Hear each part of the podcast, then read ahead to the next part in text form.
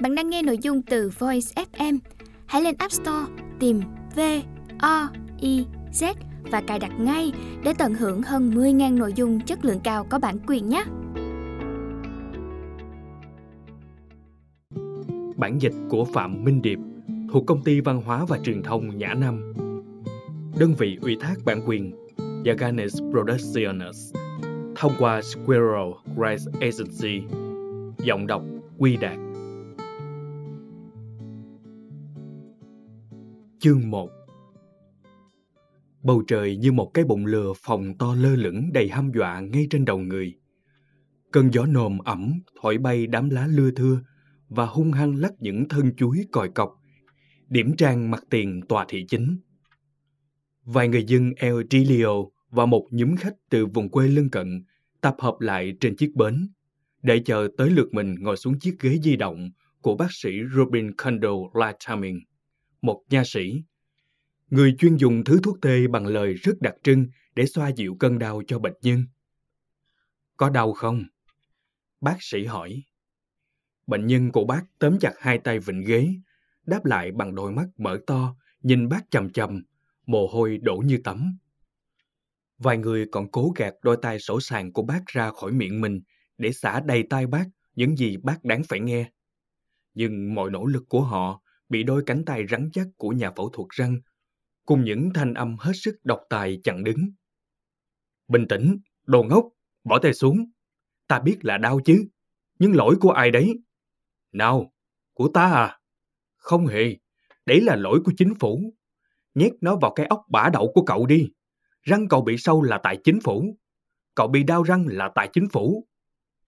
Kẻ khốn khổ kia đành nhắm nghiền mắt lại hoặc yếu ớt gật đầu thừa nhận. Bác sĩ Lotamin rất ghét chính phủ. Tất cả các chính phủ. Là đứa con trai không giá thú của một người nhập cư Iberia. Bác thừa hưởng từ cha mình nỗi căm ghét kinh khủng đối với bất cứ thứ gì có mùi quyền lực. Nhưng nguyên do của thứ hàng thù ấy đã rơi rớt mất trong những cuộc ăn chơi rượu chè thời trai trẻ. Và rồi thứ chủ nghĩa vô chính phủ lộn xộn của bác trở thành một nét phản ánh tinh thần, mang lại cho bác vẻ cuốn hút nào đó.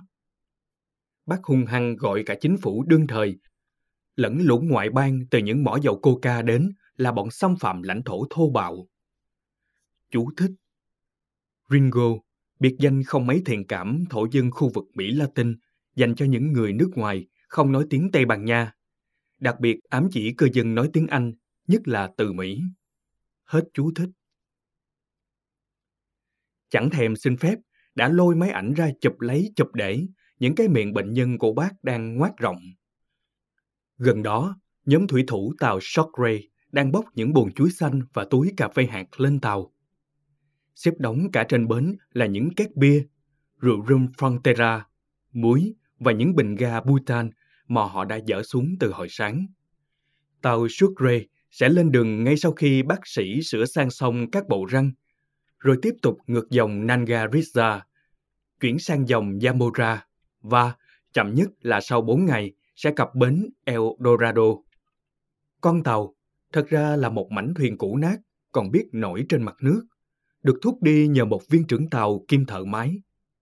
Toàn bộ sức lực của hai thủy thủ vạm vỡ và nhờ cả thứ bệnh lao kinh niên của cái động cơ diesel cổ lỗ. Con tàu sẽ không trở lại cho tới tận sau mùa mưa lúc này đang lâm le ập đến với cả bầu trời đầy mây. Bác sĩ Robin Kendall Lathaming đến El Tilio mỗi năm hai lần. Cũng giống cái anh đưa thư, hầu như chẳng mang thư đến cho ai bao giờ. Ló ra khỏi mép cái túi thư sơ mòn của anh ta chỉ có những giấy tờ của chính phủ gửi cho ngài thị trưởng hoặc mấy bức chân dung nghiêm trang của các vị thống đốc gần đây nhất đã bị nhòe hết màu vì ẩm ướt.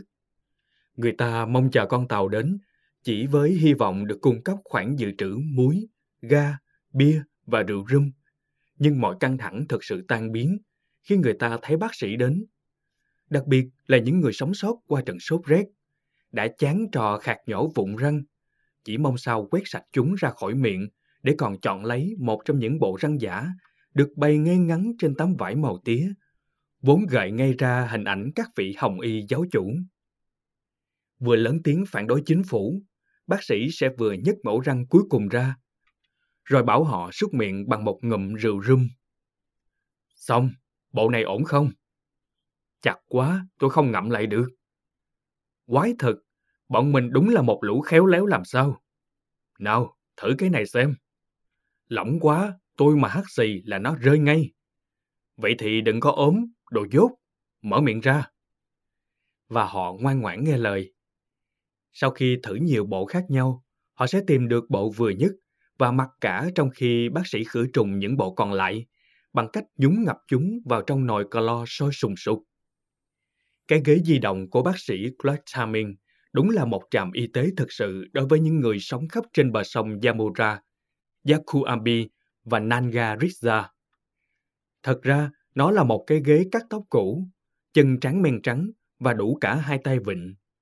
Phải gom cả sức lực cơ bắp của cả viên trưởng tàu, cùng đội thủy thủ tàu Shokri mới nâng được nó lên và đặt xuống thật vững trên cái bệ phẳng rộng một mét vuông mà bác gọi là phòng khám của mình. Quái quỷ, ta là chủ của phòng khám này. Ở đây cậu phải làm tất cả những gì ta bảo.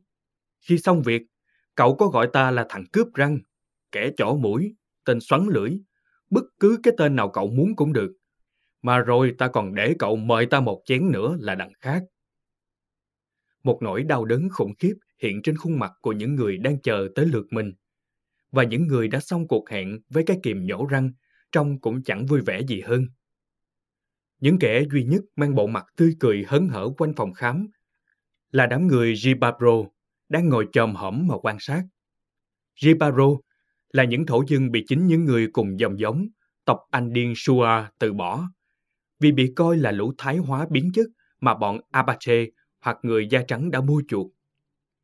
Chuyên mặc đồ thừa của người da trắng, người Jibaro chấp nhận không chút phản kháng cái tên diễu cợt mà những kẻ xâm chiếm người Tây Ban Nha gắn cho. Chú thích Jibaro hay Jivaro theo tiếng Tây Ban Nha nghĩa là người rừng. Hết chú thích. Luôn có sự khác biệt khổng lồ giữa một người Shua kiêu hãnh và tự hào, người biết rõ những vùng đất bí mật của Amazon, với một người Jibaro như những người Jibaro đang tụ tập trên bến El Tilio này, chỉ khao khát một giọt rượu thừa rơi rớt. Đám người Jibaro cười lộ hàm răng nhọn hoắt, được mài bằng đá ngoài sông. Còn các ngươi, nhìn ngó cái gì thế hả? Rồi sẽ đến ngày lũ khỉ các ngươi rơi vào nanh vuốt của ta. Bác sĩ nạt. Khi nhận ra lời nói ấy nhằm vào mình, đám người Jibaro đáp lại đầy hào hứng. Người Jeparo răng tốt, người Jeparo ăn thịt khỉ nhiều. Đôi lúc, một bệnh nhân chợt kêu thét lên, làm kinh hoàng lũ chim. Rồi tay này hất chiếc kìm của bác sĩ ra, tay kia tóm lấy tay nắm con dao rựa. Kìa, cư xử như một người đàn ông đi chứ, đồ ngốc. Ta biết là đau chứ, và ta cũng bảo với cậu đó là lỗi của ai rồi cơ mà. Đừng có đổ váy cho ta. Ngồi yên đi, xem cậu gan dạ đến đâu nào. Nhưng đau đến xé ốc ra rồi, bác sĩ ơi, cho tôi uống một ngụm đã. Bác sĩ xử lý xong bệnh nhân cuối cùng, thở phào một cái. Bác gói những bộ răng giả không tìm được chủ mới vào tấm vải tía hồng y. Và khi đang tẩy trùng các dụng cụ làm răng, bác nhìn thấy một cái xuồng của người Shua đang trôi tới. Một anh chàng thổ dân đứng trên đuôi chiếc xuồng mảnh mai, treo thật êm. Khi tới gần tàu Sucre, anh quạt mạnh mái chèo hai cái để ghé xuồng sát vào con tàu. Khuôn mặt chán chường của viên trưởng tàu nghé ra bên hông tàu. Anh chàng Sua bắt đầu kể lễ gì đó với ông, lấy cả cơ thể mà diễn tả và liên tục khạc nhổ. Bác sĩ lau khô các dụng cụ xong, xếp chúng gọn vào chiếc cặp da, rồi bác cầm cái chậu đựng chỗ răng vừa nhổ hất xuống nước. Viên trưởng tàu và anh chàng Sua đi qua chỗ bác sĩ, về phía văn phòng của ngài thị trưởng. Chúng ta phải chờ rồi, bác sĩ ạ. À. Họ sắp đem xác một tên ngoại bang đến. Tin ấy chẳng làm bác hài lòng chút nào. Tàu Sucre là một cổ máy cổ quái khó chịu, đặc biệt là trên đường trở về khi nó mang đầy những chuối xanh với cà phê cuối mùa sắp thối.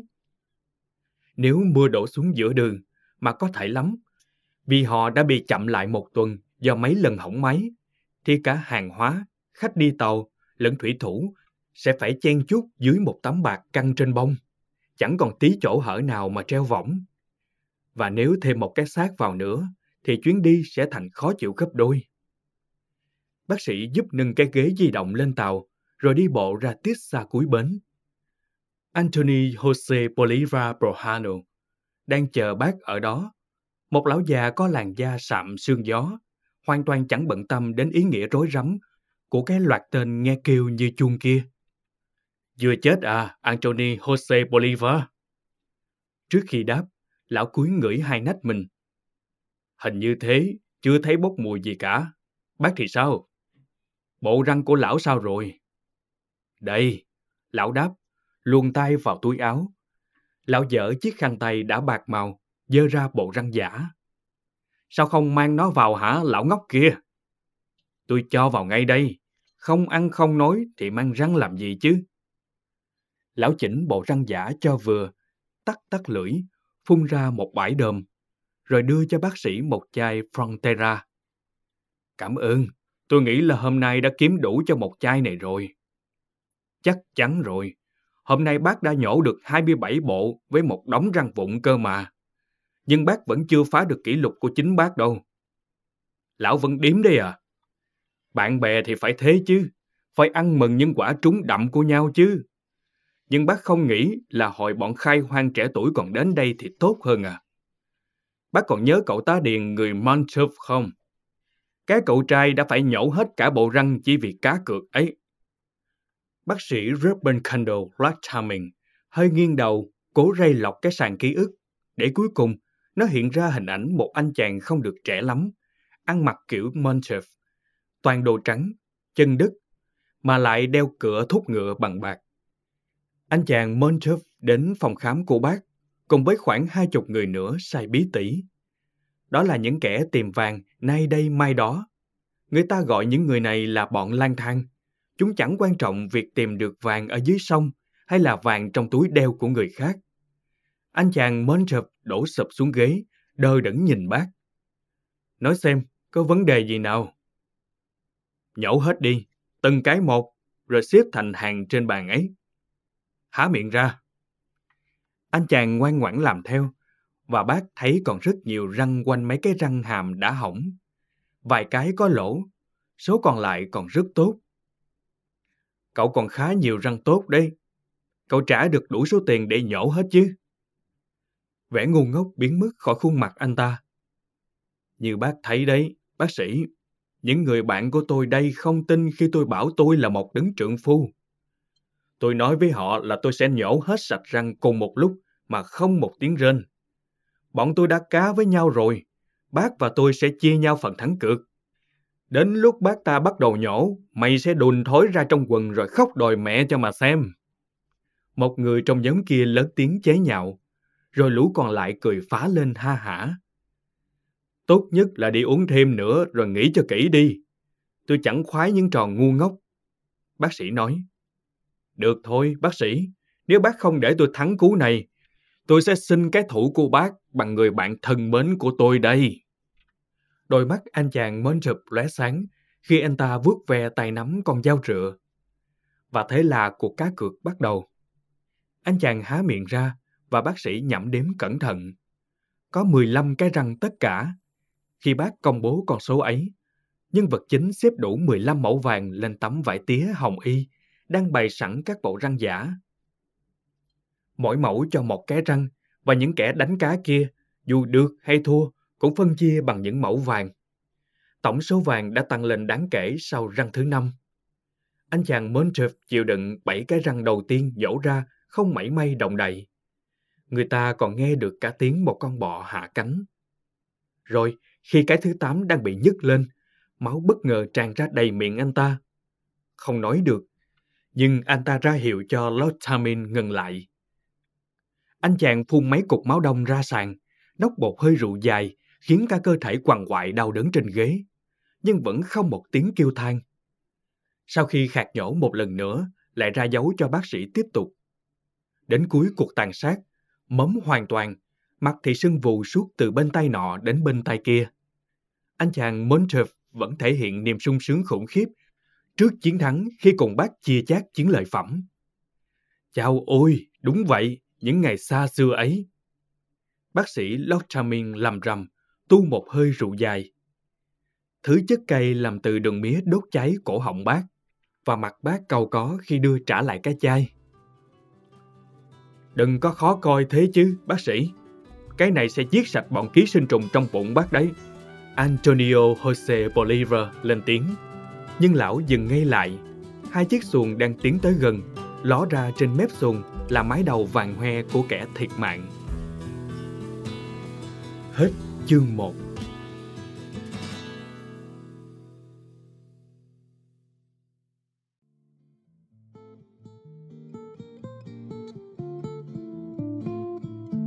2 Viên thị trưởng, kẻ bày tôi nhân dân duy nhất, kẻ có thẩm quyền cao nhất, kẻ đại diện cho thứ quyền lực xa tích tấp, chẳng mấy may khiến bất kỳ ai run sợ. Là một tên béo phì béo nộn, luôn đổ mồ hôi không ngừng nghỉ. Dân địa phương kể rằng, mồ hôi hắn bắt đầu túa ra ngay khi hắn từ tàu Sucre đặt chân lên bờ. Từ giây phút đó trở đi, người ta thấy hắn cứ phải luôn tay vắt mấy chiếc khăn tay ướt sũng. Và vì thế, hắn lãnh ngay biệt danh cốc nhớt. Người ta cũng đồn rằng, trước khi đến El Itilio, hắn đã được điều đến một thành phố lớn nào đó trên vùng núi, và rằng hắn bị đẩy về chốn ao tù miền đông này vì tội thục két. Ngoài đổ mồ hôi, công việc chính của hắn còn là xoay cho được khoản bia bọt. Yên vị trong phòng làm việc xong, là hắn chỉ lo uống dè từng chai, bằng cách nhắm từng ngụm nhỏ một. Vì hắn biết chắc chắn rằng một khi nguồn cung cấp này cạn, cuộc đời hắn sẽ còn khốn khổ vô vọng hơn nhiều. Nếu hắn gặp may, cơn khát bia sẽ được đền lại bằng chuyến viếng thăm của một ngoại bang mang đầy triệu whisky. Viên thị trưởng không thèm uống loại rượu bia mà dân ở đây thường uống. Hắn đổ cho rượu Frontera cái tội gây ra ác mộng và rằng hắn bị một bóng ma điên dại đuổi bắt không ngơi. Đã từ lâu lắm rồi, nếu có ai còn nhớ được, hắn sống với một người phụ nữ thổ dân, người luôn bị hắn đánh đập giả mang, bị hắn hoàn cho cái tội đã bỏ bùa hắn, và ai ai cũng đợi chờ ngày bà ta nổi điên lên mà giết hắn. Người ta thậm chí còn cược với nhau cả chuyện ấy nữa. Từ lúc hắn đến đây, tức là 7 năm trước, hắn đã bị tất cả mọi người căm ghét rồi. Hắn đến, mang theo chứng cuồng tăng thuế mà không có bất cứ lý do nào chính đáng. Hắn tìm mọi cách bán giấy chứng nhận cho phép săn bắt và câu cá trong cả những khu vực chính phủ còn chưa đụng đến. Hắn đòi đánh thuế lên quyền của những người chuyên đi nhặt lượm củi mục trong cái khu rừng nhiệt đới già cỗi hơn bất kỳ vùng đất nào. Và trong một cơn bốc đồng của tinh thần công dân nhiệt thành, hắn đã bắt dựng lên một cái láng tre để nhốt tất cả những kẻ say rượu không chịu nộp tiền phạt cho tội gây rối trật tự. Bóng dáng hắn vừa thấp thoáng đã làm trỗi dậy bao ánh nhìn khinh miệt và mồ hôi của hắn nuôi dưỡng lòng căm ghét của người dân nơi đây. Hoàn toàn trái ngược với hắn là ngài thị trưởng tiền nhiệm, người đã rất được yêu mến. Hãy sống và để kẻ khác được sống là tuyên ngôn của ông.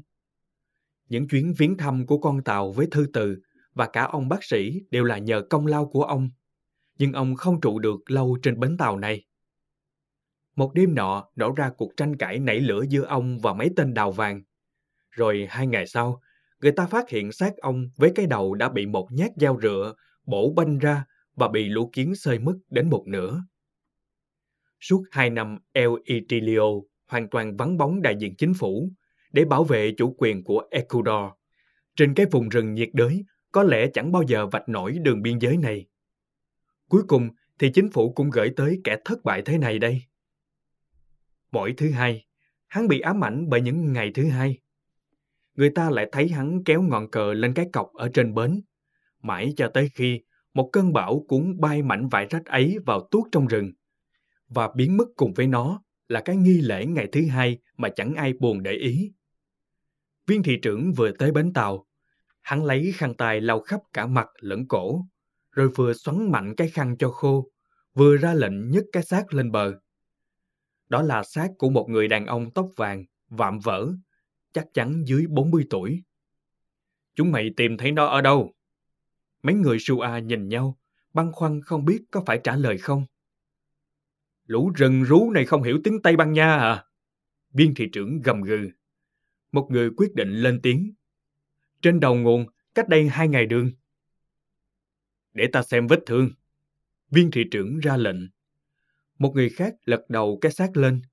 Bọn côn trùng đã đánh gọn con mắt phải, nhưng bên mắt trái vẫn còn loang loáng màu xanh da trời. Có một vết rạch dài kéo từ cằm xuống tới vai phải anh ta. Một vài bạch máu và cả dòi bọ lòi ra từ vết thương. Chúng mày đã giết nó. Mấy người Su lùi lại một bước. Không phải, người Su không giết ai cả. Đừng có dối trá, chúng mày đã hạ nó bằng một nhát dao, rõ rành rành ra rồi. Tên béo, người đẫm mồ hôi, giơ khẩu súng lục lên ngắm thẳng vào mấy người thổ dân đang hết sức bàng hoàng. Không đúng, người sư qua không giết ai cả. Người đàn ông vừa nói lại đánh bạo lên tiếng lần nữa. Viên thị trưởng buộc ông ta câm miệng ngay lập tức bằng một phát súng. Một tia máu lớn phục ra từ trán người đàn ông Sua. Đừng có bén mảng đến đây mà tưởng tao là thằng ngu. Chúng mày đã giết nó. Đi theo tao, rồi chúng mày sẽ phải tường trình hết mọi sự. Đi, lũ mọi rợ. Còn ông, thuyền trưởng, chuẩn bị tinh thần mang hai thằng tội phạm này lên tàu. Đáp lại, viên trưởng tàu Sukra chỉ nhún vai. Xin thứ lỗi cho tôi, nhưng ông đang lãm nhảm toàn chuyện vớ vẩn đây. Chẳng có vết dao nào hết. Đó là giọng nói của Antonio Jose Bolivar. Viên thị trưởng tức tối siết chặt cái khăn tay. Vậy lão thì biết cái gì chứ? Tôi biết những gì tôi nhìn thấy được. Lão già bước tới bên cái xác, cúi xuống, lật đầu cái xác về phía hắn và vạch vết thương ra. Ông không thấy phần thịt có nhiều vết thương rạch sâu và dài đây à? Ông không thấy có vết sâu vào tới tận hàm, rồi càng xuống dưới càng nông dần đi hay sao? Ông không thấy là có tới bốn vết thương rất lớn, chứ không phải một để sao? Lão nói thế là có ý quái gì? Là chẳng có cái thứ dao bốn lưỡi nào cả. Chính là dấu vết móng vuốt. Móng vuốt của mèo rừng. Một con mèo trưởng thành đã giết hắn. Cứ ngửi thử mà xem. Viên thị trưởng lại chùi khăn tay lên cổ. Ngửi ấy à? Ta thấy nó đã rửa ra rồi. Cúi xuống ngửi đi. Sợ gì xác chết hay dòi bọ chứ? Ngửi mùi quần áo, mùi tóc, ngửi tất tật mà xem. Tên béo đành gắn vượt qua cảm giác ghê tởm, cúi xuống, hít hít từ một khoảng cách an toàn nhất, y như một con chó đang sợ hãi. Mùi gì đấy? Lão già hỏi. Những người đứng ngoài tò mò tiến tới gần và ngửi khắp cái xác. Ta không biết, làm sao mà ta biết được? Mùi máu, mùi dòi. Viên thị trưởng trả lời. Đấy là mùi thối nước đái mèo. Một người đứng ngoài nói chỏ vào. Nước đái mèo cái, một con mèo cái rất to. Lão già xác nhận. Như thế cũng không chứng minh được là hai thằng này đã không giết hắn. Viên thị trưởng cố cao giọng xác định uy quyền của mình.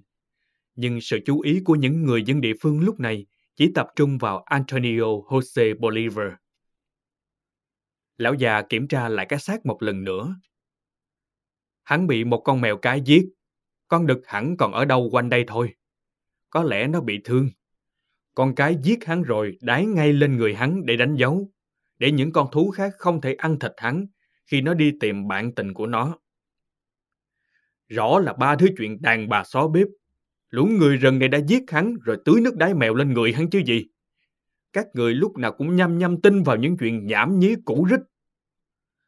Mấy người thổ dân lao sao phản ứng. Nhưng cái nòng súng lập tức ngắm thẳng về phía họ khiến họ phải im bặt. Vậy thì sao họ lại muốn giết hắn? Bác sĩ lên tiếng. Tại sao à? Ta rất ngạc nhiên là bác lại hỏi như vậy đấy, bác sĩ.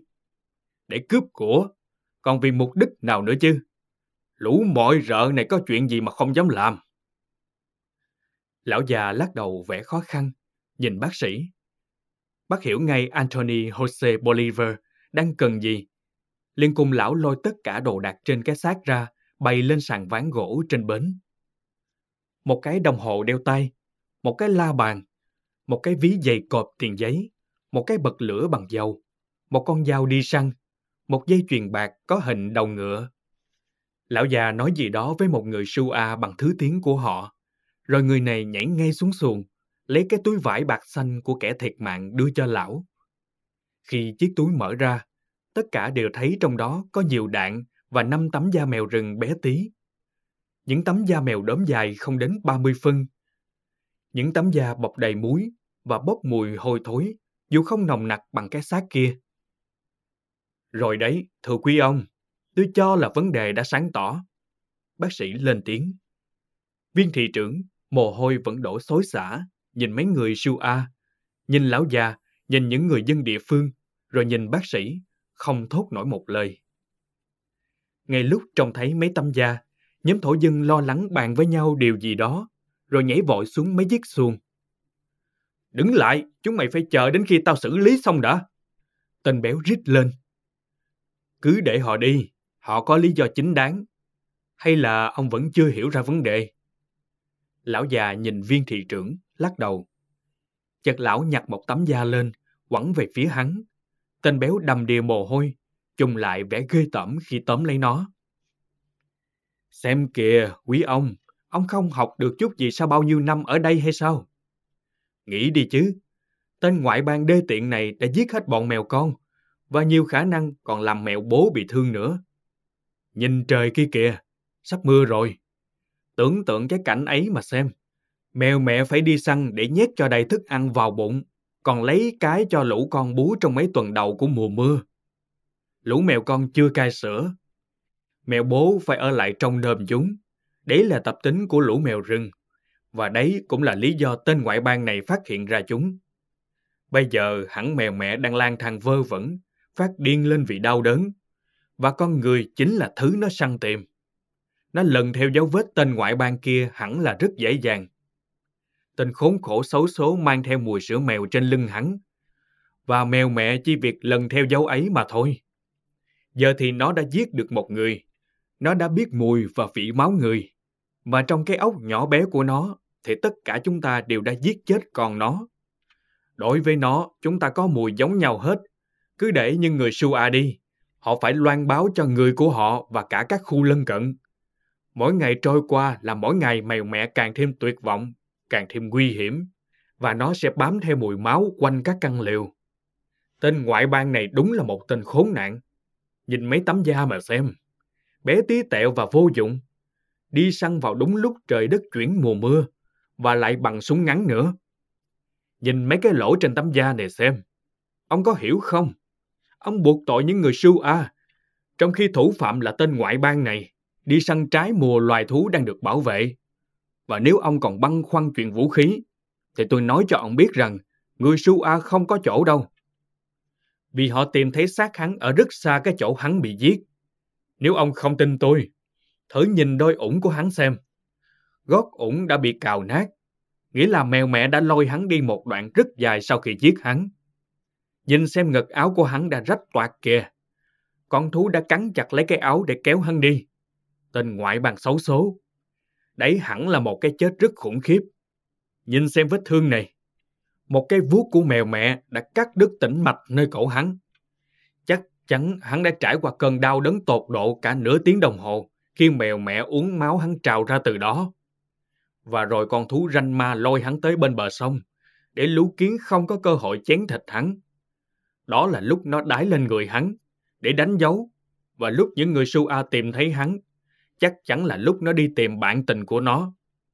Cứ để họ đi và bảo họ báo cho cả bọn đào vàng đang cắm lều tạm dọc bờ sông nữa. Một con mèo rừng điên cuồng vì đau đớn, còn nguy hiểm hơn cả 20 thằng sát nhân cộng lại. Viên thị trưởng chẳng đáp lại nổi lời nào.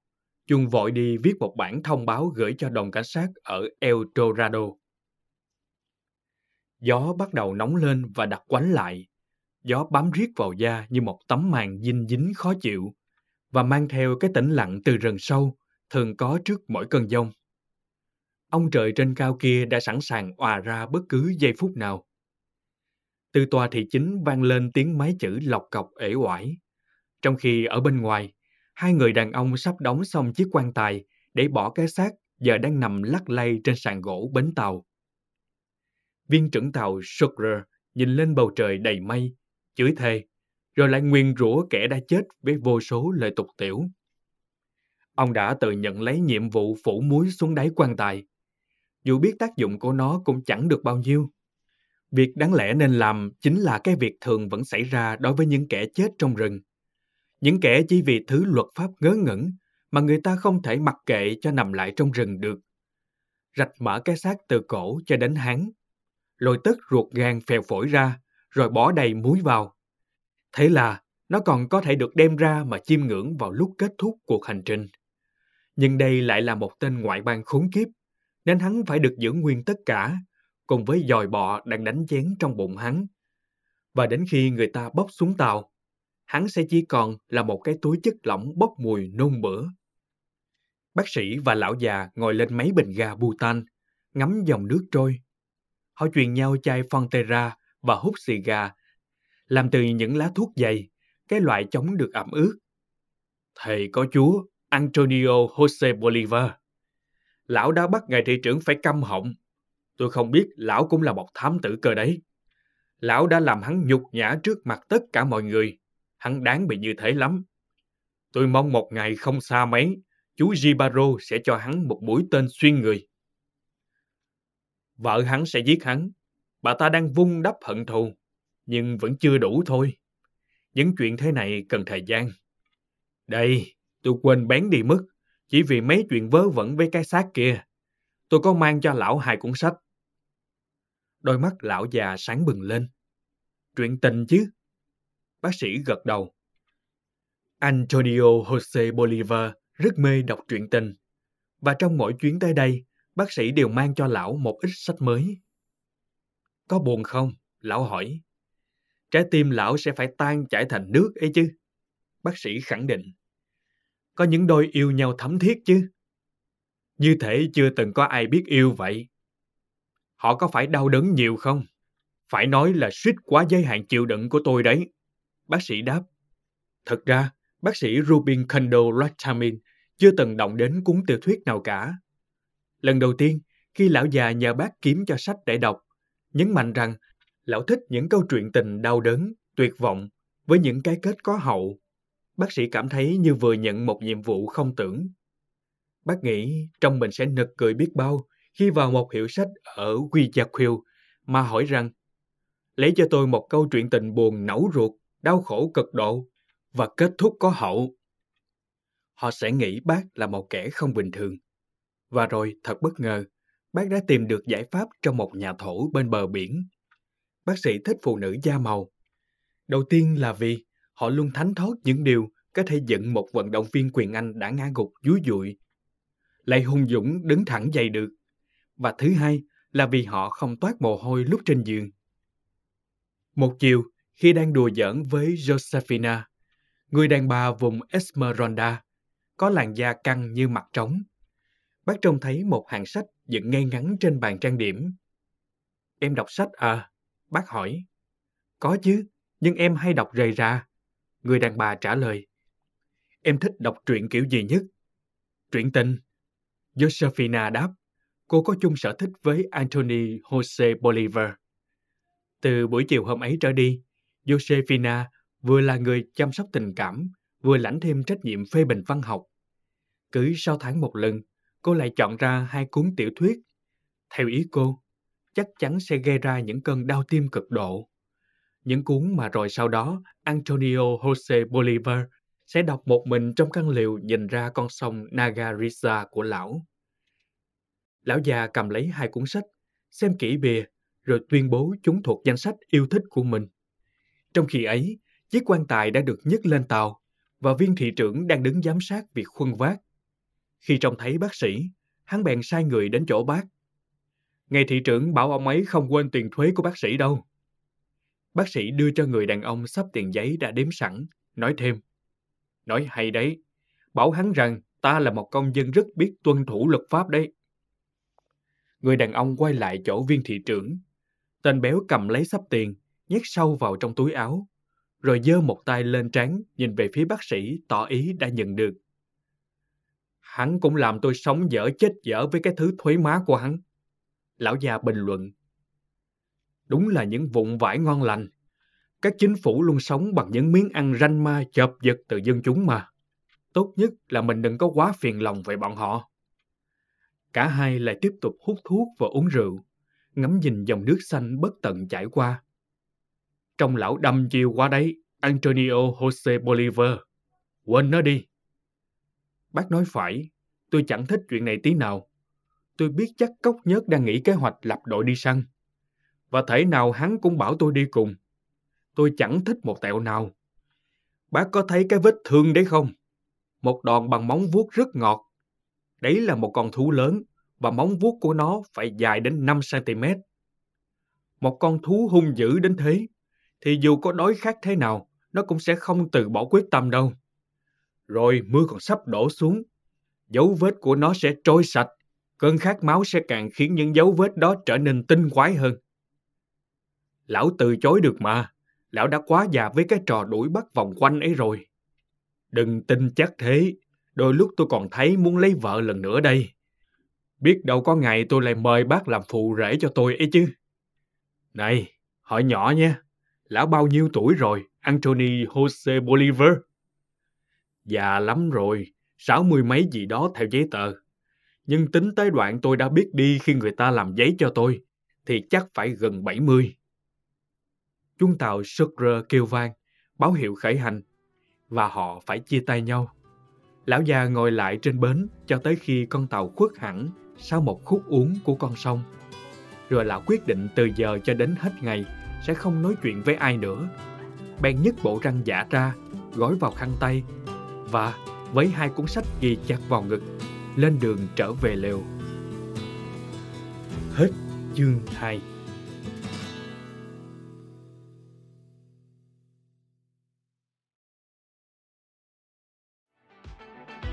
Voi FM Ứng dụng sách nói chất lượng cao Kho sách nói lớn nhất Việt Nam.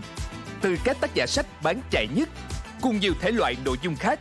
Podcast, sách tóm tắt, truyện thiếu nhi, thiên và ngủ Chia theo các hạng mục dễ tra cứu Và được thể hiện qua các dòng đọc mượt mà Hẹn giờ tắt để nghe trước khi ngủ Điều chỉnh tốc độ nghe phù hợp với bản thân tải xuống để nghe không cần mạng.